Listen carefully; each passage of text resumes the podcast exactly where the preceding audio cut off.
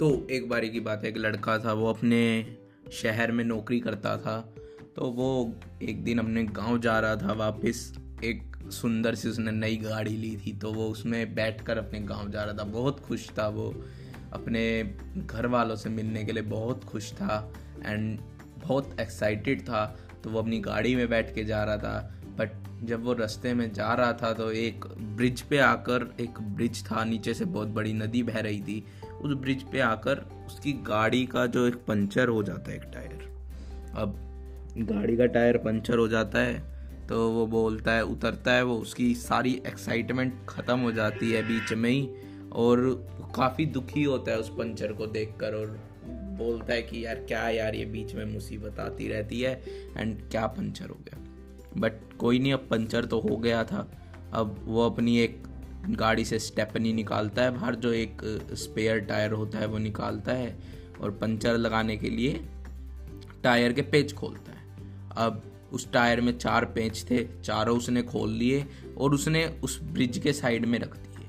अब जैसे ही वो टायर उसने निकाला बाहर और दूसरा टायर डाला, वो उसका हाथ लगा और वो चारों पेच, जो चारों पेच थे वो ब्रिज से नीचे गिर गए और वो नीचे नदी में गिर गए।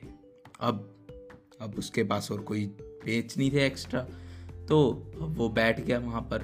अपनी किस्मत को कोसने लग गया। ऊपर भगवान को बोलने लग गया, क्या करते रहते हो मेरे साथ? एंड बैठा और दुखी हो गया काफ़ी और बैठ के बोल रहा था, अपने आप को कोस रहा था कि मैं भी पागल हूँ, मैंने ध्यान नहीं दिया, मेरी किस्मत ही ख़राब है।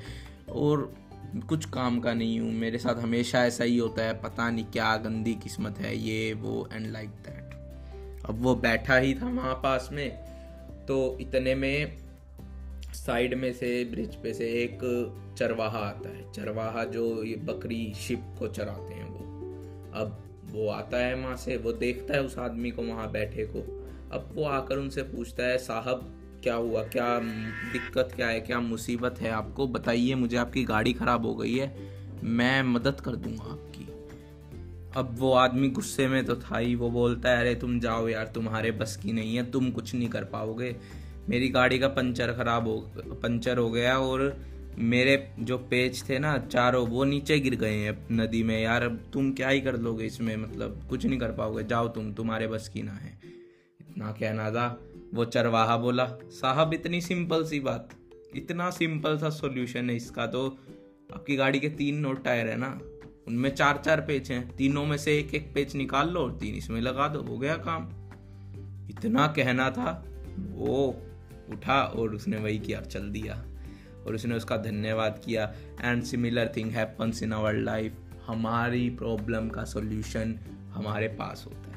हमारी हमारी जो प्रॉब्लम है ना हम उसी को देखते हैं, हम उसी को देख कर रोते रहते हैं, बैठ जाते हैं। हम सॉल्यूशन ढूँढने की कोशिश ही नहीं करते हैं, जबकि वो हमारे आसपास, हमारे इवन हमारे पास ही होता है, हमें ढूँढने की ज़रूरत नहीं है। तो I hope you like this story and thanks for listening and bye bye